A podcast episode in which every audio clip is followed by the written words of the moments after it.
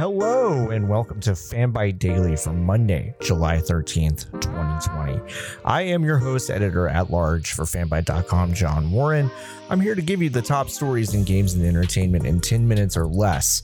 I just don't have any of that Jeffrey Katzenberg money yet. Hey, Ubisoft Forward was yesterday and a lot of ground was covered, so let's get to it. But before I do that, let me read the tweet Ubisoft posted hours before the show began. Uh, quote, Ubisoft Forward comes at a time of big internal change. Because all the content has been pre recorded, we wanted to recognize that the issues we're currently dealing with won't be addressed directly in the show. We still have significant work to do and are committed to this process. We will provide more updates soon. End quote. I used to make two of these uh, a day and once on weekends when I'm not on vacation, of course. And it took me roughly 45 minutes to gather the relevant news, write it in a digestible way, and record it into a microphone. If I wanted, I could turn on my webcam. Uh, so, in 45 minutes twice a day, I can prepare two to four minutes of content on the fly and produce it with some level of comp- competence. Uh, this is all to say that Ubisoft tweeted that they wouldn't really have time during the three weeks of allegations and shifts within their company to address the misconduct happening within their walls. That explanation was bad. For more about that, please see Natalie Flores' great piece about it over at fanbyte.com. Anyway, the presentation itself mostly confirmed things that had been leaked or announced prior to the show, but we did see a few little surprises. The Watchdog Legion team showed off a lot of different recruits in the upcoming sequel, ranging from a drone expert to a dead ringer for John Wick. Don't forget the old uh, little old ladies with tasers too. That's uh, that seems like a fun a fun detail. Uh, the tone of this thing is all over the place, evoking the Holocaust in one moment, yeah, really, and basking in soccer hooliganism the next. Uh, still, this game looks really impressive if they can nail the lofty premise. It is out on October 29th for PC, PlayStation 4, and Xbox One, and of course, next gen versions of the game are also on the way. Brawlhalla, the free to play Smash like, is coming to mobile devices on August 6th, and you'll be able to crossplay with folks on other platforms. There's also a new Tom Clancy RPG coming to mobile devices that allow you to command squads of characters across the Clancyverse against other squads in real time. Uh, we saw more of Hyperscape, the battle royale game we've covered on Fanbyte Daily before. It just moved into an open beta and imagines a world where our virtual problems and real problems are getting blurrier and blurrier. Somehow, it's set in 2054 and not this year.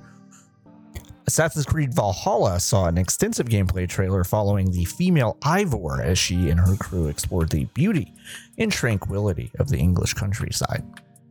I'm just kidding. She and her buddies set fire to a bunch of villages, raided castles, engaged in dual wielding combat, and snuck around to elude some very angry Brits.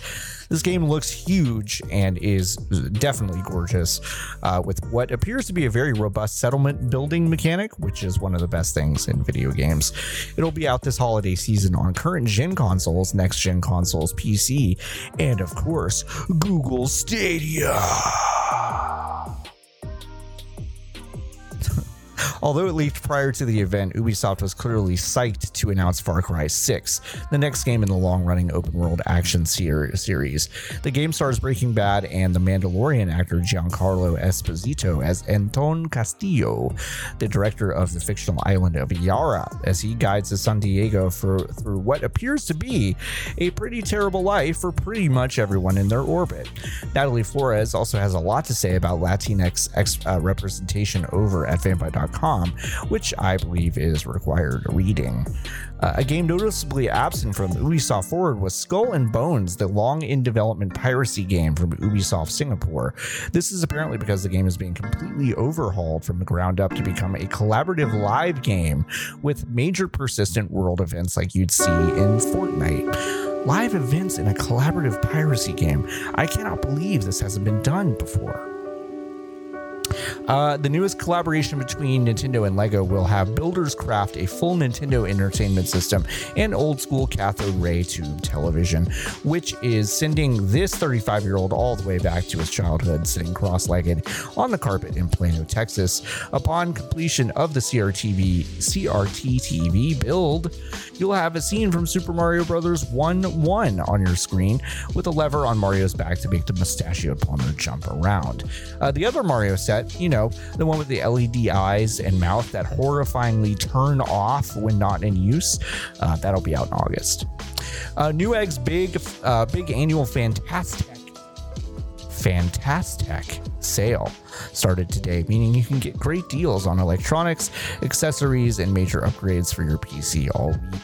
We spotted a few monitors for 10% off, terabytes of storage, both SATA and solid state with big discounts, and Intel processors that come with Star Wars Fallen Jedi Oops, Star Wars Jedi Fallen Order. I'll never say that one right.